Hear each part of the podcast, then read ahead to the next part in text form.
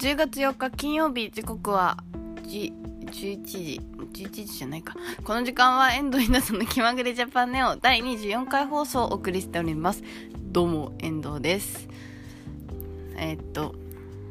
久しぶりですね。24日だったんで1週間と3日ぶりぐらいですかね。こんにちは、こんばんは、遠藤です。ちょっとこのテレビ基礎ちらつくから視線に入るんだよ。はあ、どうもこんにちは何話そうと思ったんだっけな。ちょっと今まで覚えてたんだけど、ちょっと待って、思い出すから。今何の話してたんだっけな。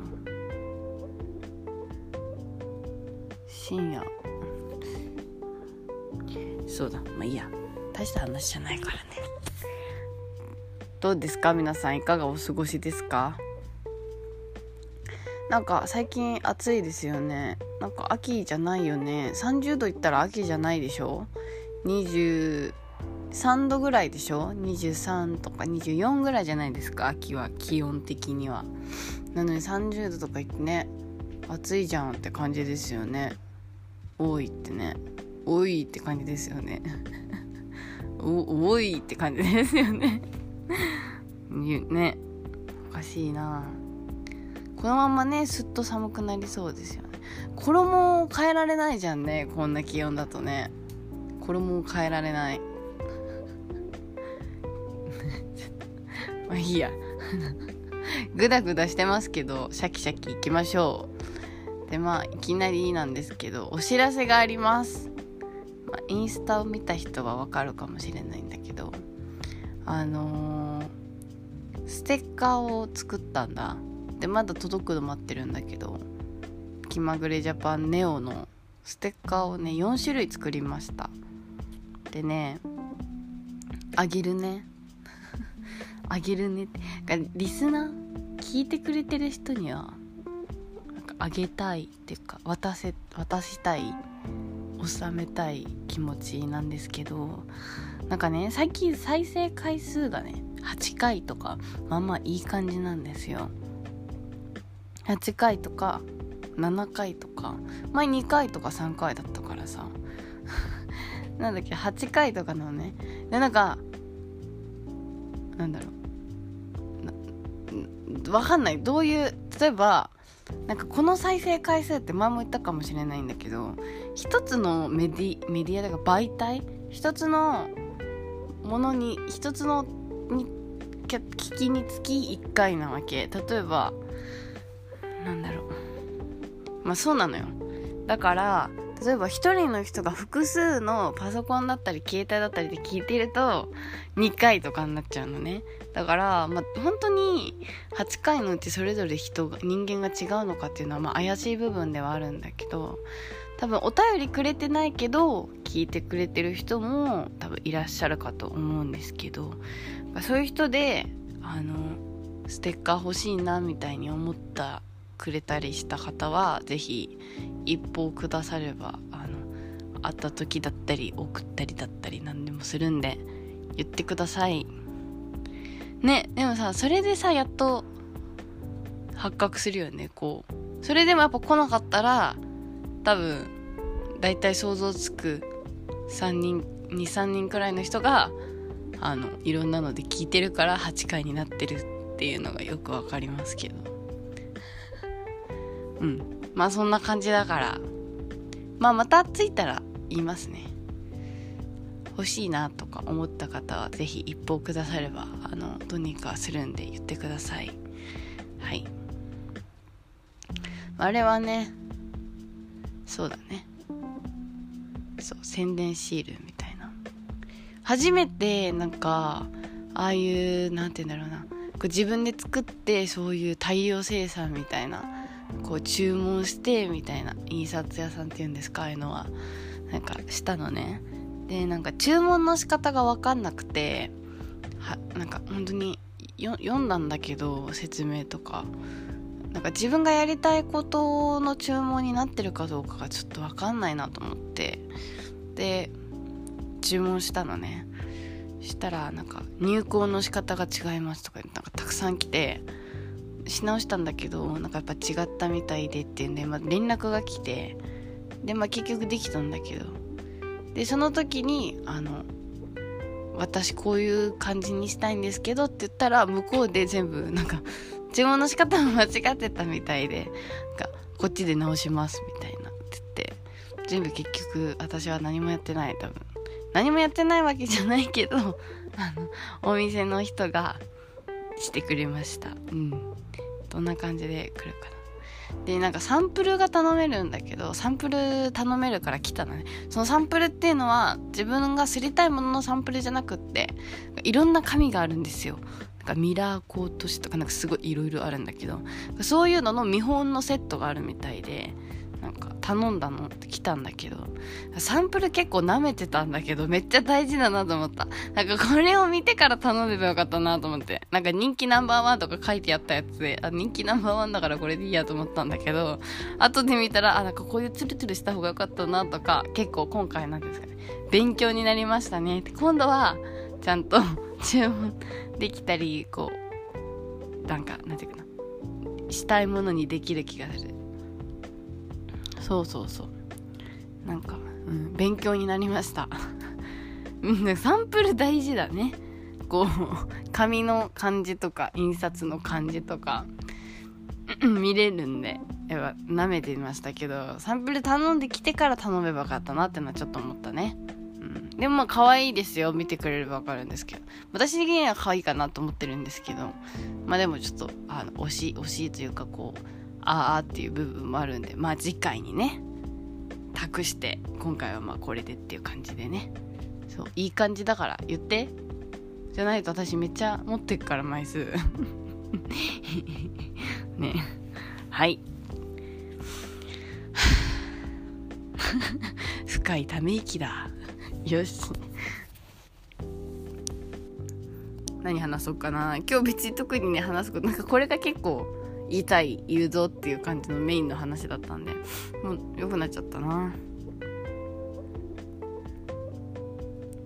他にお知らせあるか。あとなんか一人暮らしをしたいなってちょっと最近本格的に思い始めて、なんかお姉ちゃんがね多分出るっぽいんだよね、家を。で多分私とは一緒に暮らさないから、まあでもお互いに難しいかなって私も思うんだけど、だから探してる仲間を、なんか一人暮らししたいんだけど一人暮らしっていう人初めて聞いたんだけど一人暮らしか、一人暮らしなんで具なんだろうね、なんか仮暮らしみたいな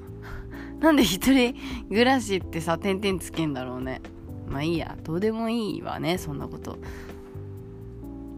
なんか一人暮らししたいんだけど、一人暮らしってちょっと怖いじゃないですか、まあ、怖いのもあるし、あと高いね、家賃とかさ、そんなさ高いじゃないですか。面積が狭くなってもいいから安くしたい、光熱費とかもあるしね。だから稼ぎがあって、稼ぎがあってっていうか、まあ普通に一人暮らししたいなって思ってる人、一人暮らししたいなって一緒に、あ、でも一緒にだから二人暮らしかちょっとまあいいや。だから今募集してるんだ、その一人暮らし仲間というか一緒に暮らすのを探してる人を募集してる。だからこれを聞いて、あ、私も一人暮らししたいと思ってたんだよみたいな人がいたらご一報くださいそう一人暮らししたいなって思ってる。最近は結構真剣に物件とか調べてるそう、うん、でもまあどうも最悪見つかんなかったらルームシェアみたいな、知らない人といいかなっていう話を一人暮らししない、する気がない友達に話したら、なんかめっちゃ心配っていうか、あーみたいな、遠藤さんちゃんと誰かに相談しなねって言われたんだけど、何がああなのかちょっと分かんないんだけど、でもさ、もしもそのさ知らない人とルームシェアしてさ、お財布とかさ取られちゃったとしたらさ、安い家で住んでる意味ないよね。だってね、結局払ってんのと変わらないじゃんみたいな。お金とか盗まれちゃったりしたらさ、笑えるよね。まあ笑えないんだけど、ちょっと笑えるなって。どっかの何かで食事のおかずになるかなぐらいの話だよね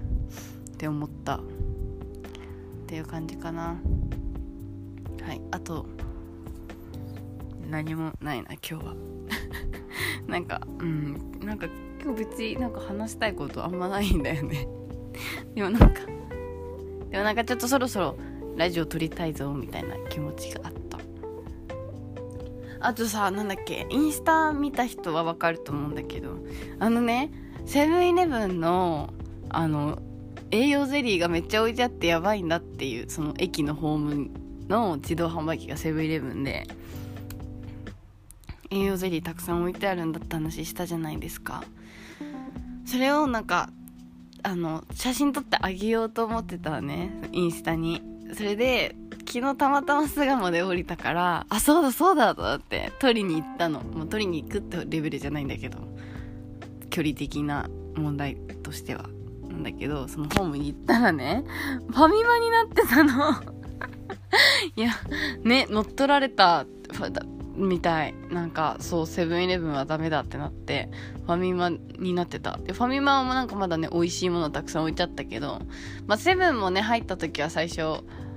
あれだったから、その美味しいもの置いてたけど、だんだん栄養ゼリーになってったから、多分ファミマもなるんじゃないかな。できっと次はローソンとかに乗っ取られるんだね。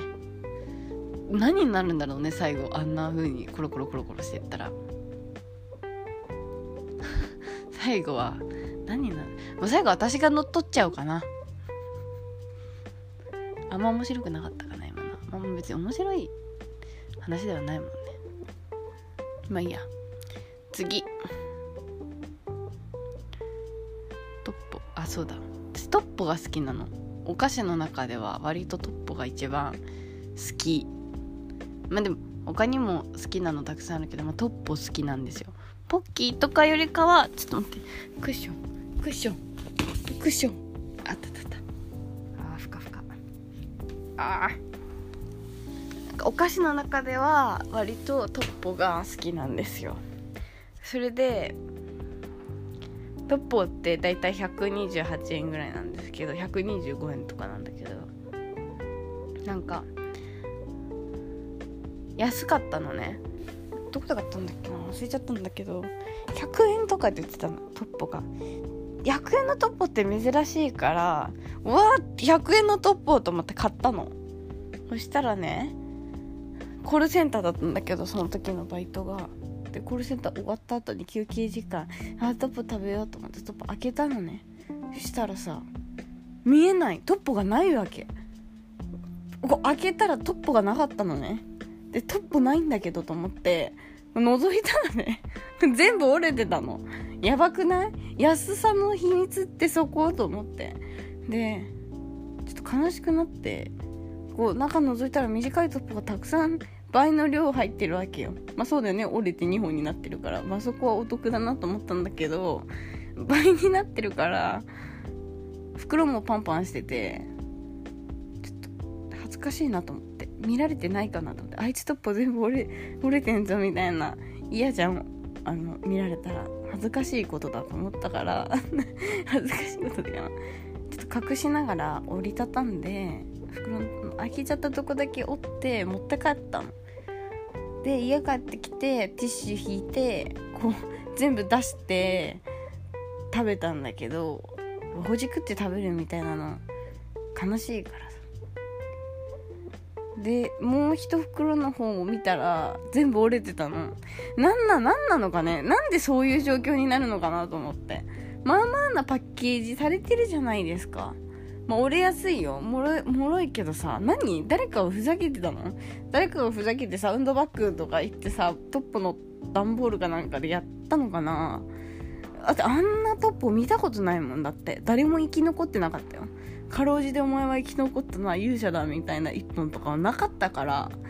ちょっやばかったんだけど、あれ売っちゃいけないと思うんだよね。だからじわじわ腹が立ってきて、100円だって喜んで買った自分がさ、バカじゃないですか。知らずにさ、中のトッポがバキバキなこと知らずにさやった100円とか言ってさ、レジでさ100円ですみたいに言われてさ、こいつバカだなって店員に思われてたかもしれないじゃないですか。これは俺がさっきサウンドバッグで使ったトッポなのにニコニコしながら買ってやがるぜみたいなさ、思ってたんじゃねえかあの店員って思うと、すっごいムカついてきて、私の大事なトッポをこんなポキポキにしやがってと思ってさ、もう今度行ったらね言ってやりますよそりゃ、 すいませんっつって、あなたですかトッポをサンドバッグにしたのはって。30円の値引きじゃ足りないよね。うん、そう思ったっていう話。これは最近ちょっと怒った話。そうあのさ、テレビでこの前さ、なんだっけ、ムカつく言動みたいな、なんか本来ようなやつをやってたのね。腹かゆしてたんだけど、したら会社の上司が、ね、そうって言うで、口癖の人なんだってで再現 VTR みたいなやってて、その女の人がでその人の上司がいて、その上司の人が書類を出しながらそうってこれ取って、そうって言ってんのよ。すごいこれ既視感というかなんか見たことあんだけどと思って、だから多分私じゃんと思って。そう、私前まではそんなことなかったんだけど、最近はちょっと一人でこういう風に喋ってたりするとそうって言っちゃうんだよね。上司の気持ち分かるなと思って。なのに部下の女の人がね、そんなテレビにムカつくとか言って出されちゃって、かわいそうだなって思った感情がそっちに移入しちゃったんだけど、口癖ってでも、まあ、難しいよね。自分が言ってるって人から言われないと気づかない部分ってあると思うから、だからその人も言ってあげればね、ちょっと治るかもしれない。確かにちょっとムカつきますよね。ちょっとそれはわかる。そうって言うと、なんかね、こいつみたいな感じで頭ボンってされちゃうよね。口癖か。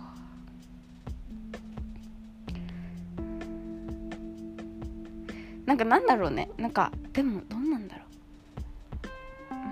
う。もうバイトとか仕事みたいな、お仕事みたいなしてるときは。あんまり言ってないかも。やっぱり一人で喋ると出ちゃうな。うん、そうじゃないかな、わかんないけど。なんかさ、なんだろう。なんかその時のテレビかなんかのお題が、私っておかしいかもしれないって思ったことみたいなやつだったのよ。なんかあるかな、私と思っておかしいって思ったかもしれないこと。考えたけど。あんまないなと思ったのね。皆さんあります？俺とか、私っておかしいかもしれないって思った出来事みたいな。どうなんだろう。あ、でも私そうだな。ふざけちゃうっていうところぐらいかな。それはちょっと最近思って、なんかふざけちゃうんだよね。なんかふざけちゃうんだよね。写真撮るときとか、なんだろう、なんでもそうなんだけど、なんだろう、ヘラヘラふざけちゃう。それはもうなんか幼稚園の頃からで、そうなんだ、なんかふざけちゃうの、ヘラヘラしちゃうのね。で良くないじゃ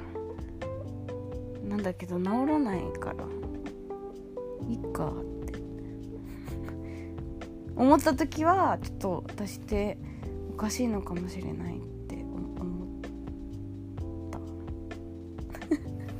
た初めて言葉を喋るみたいな人みたいな感じになっちゃったんだけど、ちょっと待って今何分？今日タッチが違いますね。なんか私のラジオ感。ちょっと待って、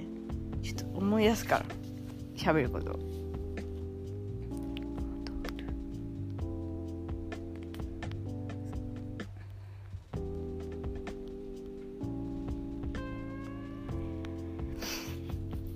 はあ、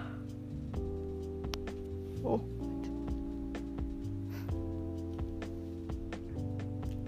っと待ってね。ラララランランラン。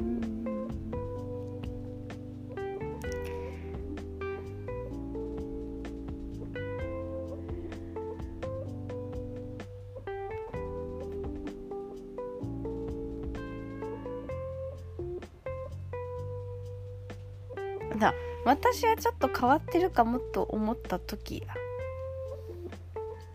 だ。なんだろう、そんなことあるかな。でもなんか、なんだろうな、人に言われて気づいたことでなんか喫茶店でバイトをしてるのね今も新宿の辞めちゃったんだけど、まあ、もう一つの喫茶店で実はバイトしてるんだけど、なんかそこでなんかね、最悪なんだけど、これ私が最悪なことなんだけど、なんだろう、なんかテンションイエーイみたいな感じなの。そこでは明るい人間としてやってるんだけどたくさんバイトだったりとかしてるから、なんか複数の人格みたいになってて、最近ちょっと今私でここでどういう風にやってるっけみたいな、結構混乱する時があるんですけど、まあ、それは置いといて、まあ、そこの喫茶店ではイエーイみたいな感じでやってたのね。そしたらなんかもう最悪なんだけど、なんかなんとかかんとかみたいな、なんとかかんとかみたいな、無意識のうちになんか誰かが言ったことをそのままなんか復唱してたみたいで、私がでなんか全然バカにしてるわけじゃないのに、なんか復唱する時がなんかふざけちゃってたみたいで、言い方がなんかそれで全然なんかその人怒ってなくてよかったって思ったんだけど、なんか何バカにしてんのって言われて、バカにしてないんだよ、バカにしてないんだけど、なんかでも確かにバカにしてるみたいになっちゃってるなこれって気づいて最悪じゃない？なんか無意識のうちにやってたの。例えば何でもいいんだけど、これってなんとかでなんとかこれってコーヒーだからみたいなこと言った時に、確かにコーヒーだみたいな、なんかバカじゃねえのみたいなこれちょっと見る人が見たらこう嫌な気持ちになったってかもしれない、もしかしたら分かんないけどね最悪だよね。でなんかそれを言われてから、なんか誰かに似てるみたいな話になって、私がそれで誰に似てんだろうって、なんか誰かに似てんだよねって、そうだ高校の時のクラスにいた子にそっくりなんだって言われて、知らねえって思ったんだけど、なんかそういう感じなんだなと思って、こう ふざけちゃうの、ヘラヘラしちゃうし、なんかすぐにニヤニヤしちゃうしね、なんかもうそうなんだ、それはちょっと頭おかしいのかな自分って思ったことかもしれない。でも小さい頃からそうだから、まあ仕方ないんだよね、多分仕方ないんだよ。特に話すことないななんかいつも思うんだけどさ、私の話ばっかりじゃないですか。それがどうしたって思われてないかなって。何言ってんだ。あ、そうだ。あとね、もう一つあるんだけどいきなり声ガラガラ、フォーエバー21っていう洋服屋さんあったじゃないですか。あれなくなったんでしょ声でか今日家にいないからね、もう声大きくなっちゃうんだけど、あれなくなったんだって。悲しくない？私ファストファッション系のお店で、なんかフォーエバーが一番好きだったのね。なんか GU とかなんだろう、ザラとか人食べそうな発音みたいになっちゃった。ザラとか、あとなんだろう、他に何があります？ H&M とか、ああいう大量生産みたいなお店系の中で一番割と好きなのはフォーエバーだったんですよ。なんでかっていうと、なんか頭おかしいなと思って、なんだろう、1枚買うと1枚タダみたいな、なんか価格設定が結構バグってるっていうかなんかすごいんだよ。なんか割り切ってるっていうのかな、大量消費だうちの店はみたいなすごいんだ。500円とか結構頭大丈夫かなみたいな金額設定っていうのも好きだったし、あと色味的なものだったりで結構好きだったの。でも好きな、私結構フォーエバーが一番好きかもしれないって気づいたのが割と遅かったというか、最近でここ1年以内くらいなんですよ。1年も経ってないから4月、なんかでもそれくらい、年度始まりぐらいだったから、だから付き合い的にはまだ浅いんですよ、フォーエバーと私の付き合いは。なのにさ、亡くなったって聞いて、この前でかも2日前くらいに、嘘でしょってなって、いや、どういう気持ちなんだろうね、なんかこの気持ちは。死んだとは思わないけど、なんかこうチャッチー感じみたいなの好きだったのに、なんかいきなり何も言われてないぞこっちはと思ってこっちは何も言われてないのにいきなりいなくなったんだよね。そういうのって悲しいですよね。仲いいと思った、こう最近仲良くなったと思った友達といきなり音信不通になるみたいな、喪失感と似てるね、似てるんだよね。悲しいなと思って言ったら、もうなかったというか、売ってない、店舗販売はもうしてないみたいですね。ネットだけらしいですね。悲しかったな。別にセールのものばっか買ってたわけじゃないし、たまにもちゃんと定価のものを買ってたしね。なんかそんな都合のいい友達ではなかったと思うんですよ、私との関係って。お前なんか友達とかいながらセールの時しか来ねえじゃんみたいに思われてはいなかったと思うんだ。だって普通に価格設定おかしいけどさ、ちゃんと定価のものも買ってたよ私。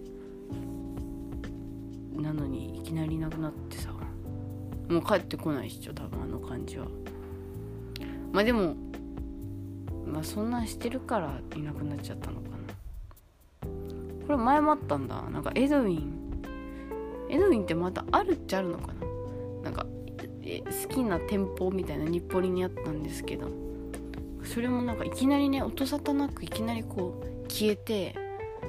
でもそっちなんか都合のいい関係だったかもしれない。こうセールの時しか行かないみたいな。エドウィンちょっと単価が高いような気がする。学生的にはね。でそんなにジーンズってたくさん履くわけじゃないしね。なんかジーンズオンリーな暮らしではないからさ。そう、確かにあれは都合のいい関係だったよね、お互い。お互い、そっか、エドウィン的にはあれかもしれないけど、エドウィン的には都合が悪い存在だったかもしれないから、いろいろ言えないんだけどさ。思えばちょっと悲しいですね。お葬式だよねマジで。だから次なるブランドというか、こう探してますね。教えてください、なんかいいんじゃないっていうのがあったら。結局古着屋に戻りそうな雰囲気があるけど仕方ないね。大人の階段下ったり登ったり下ったりって感じだもんねちょっと言ってる意味わかんない言ってる意味わかんない。今日はグダグダしちゃった。あとトリック見てる。今トリックシーズン2があと1話で見終わるんだけど、面白いわトリックは。あれ私のあれですね、2000年から始まってる目って私の生まれた年やんってなって、って2002年でしょ。私2000年生まれなんだ。知らない人多いかもしれないけど2000ですよ。そうなんだよ。だからね、でもさ、なんか私的にはまあ昔じゃないですか。生まれた時なんてさ、だって19年前でしょ。いや昔ってなるんだけど、まあでも分かんない。それは19年前が昔かどうかっていうのはまあ人によると思うんだけど、私的には昔なんですよ。だってね、19年前の私と今の私全然違うじゃん。サイズ的な問題も、まあ、中身は変わってないかもしれないんだけど、それでそれぐらい前のドラマなのに、あ、こんなに面白いもんなんだなと思って。確かに映像は昔なんだけど内容的には全然面白いですね。面白いし、あと一番見てて思ったのは2つ思ったことがあるんだけど、1つは私も超能力者になりたいっていうこと。まあこういう空気になるだろうなと思ってたんだけど、まあそうなんだよ、なりたいなって。もう一つは山田さんが使ってる電話があるの、スケルトンの。見てくれるとね分かるんだけど、めちゃめちゃ可愛くないですか。あれめっちゃ欲しいんだけどと思って。なんかよくあそこの電話に電話が来る、まあ、当たり前なんだけど、その山田さん宛ての上田さんからとか連絡が来るんだけど、プルルって、めっちゃ可愛いんですよ、その電話機が。あれ売ってないかな、さすがにないか。スケルトンのね可愛い電話機なんですよね。あれ欲しいなって思った。可愛いんだよ、マジで見てほしい。ちょっと待って、ちょっと画像があったら送るってかインスタとかに貼りますね。うん、可愛かったなあれ。なんかいつも出てくるたびに話とか結構緊迫した状況とかだったりしても出てくると、あ、可愛い、欲しいってなりますね。いいですよね、ああいう。っていう話。トリックは面白いですね。頑張って頑張ってないんだけど見るのに、通学時間長いから結構進んじゃうんですけど、いつも見始めたのもそんなに前じゃないから、そういう感じでコツコツ見てます。という感じで今日はここまでにしようかな。今日はダラダラしてたんで、ダラダラしながら聞いてくれって感じ。まあ、いつもダラダラしてる時に聞いてくれればいいんだけど、そう声が低い感じかな、これがいつもの感じ。コールセンターとかだともしもしっていう感じで喋るんだけど、いろんな私ですねちょっとよく分かんなくなってきた。眠いのかなということで今日はここまで。ステッカー受注ね撮ってるから、まあでもなんか分かってるリスナーには送っちゃうんだけど、分からない未知のリスナーがいるわけじゃないですか。だからこう言ってくれれば送るからね。あと一人暮らしもね募集してっから、ぜひ仲間を探してるんでよろしくって感じでよろしくって感じで言ってください。こんなもんでいいかな。別にあれだよ、今聞いてる人がしたいかどうかじゃなくても、なんか友達がしたいって言ってたのに私と面識がなくてもいいんで、これだってね、会えば面識があるになるから、今なくても大丈夫だからちょっと何言ってるか分かんないわ、もういいか。ということで今日はここまで。バイバイ。元気でやってくれよな。次ラジオ撮るときはもうちょっと涼しくなってるといいね。はい、じゃあ頑張ってくださいさよなら。私も頑張れ。バイバイ。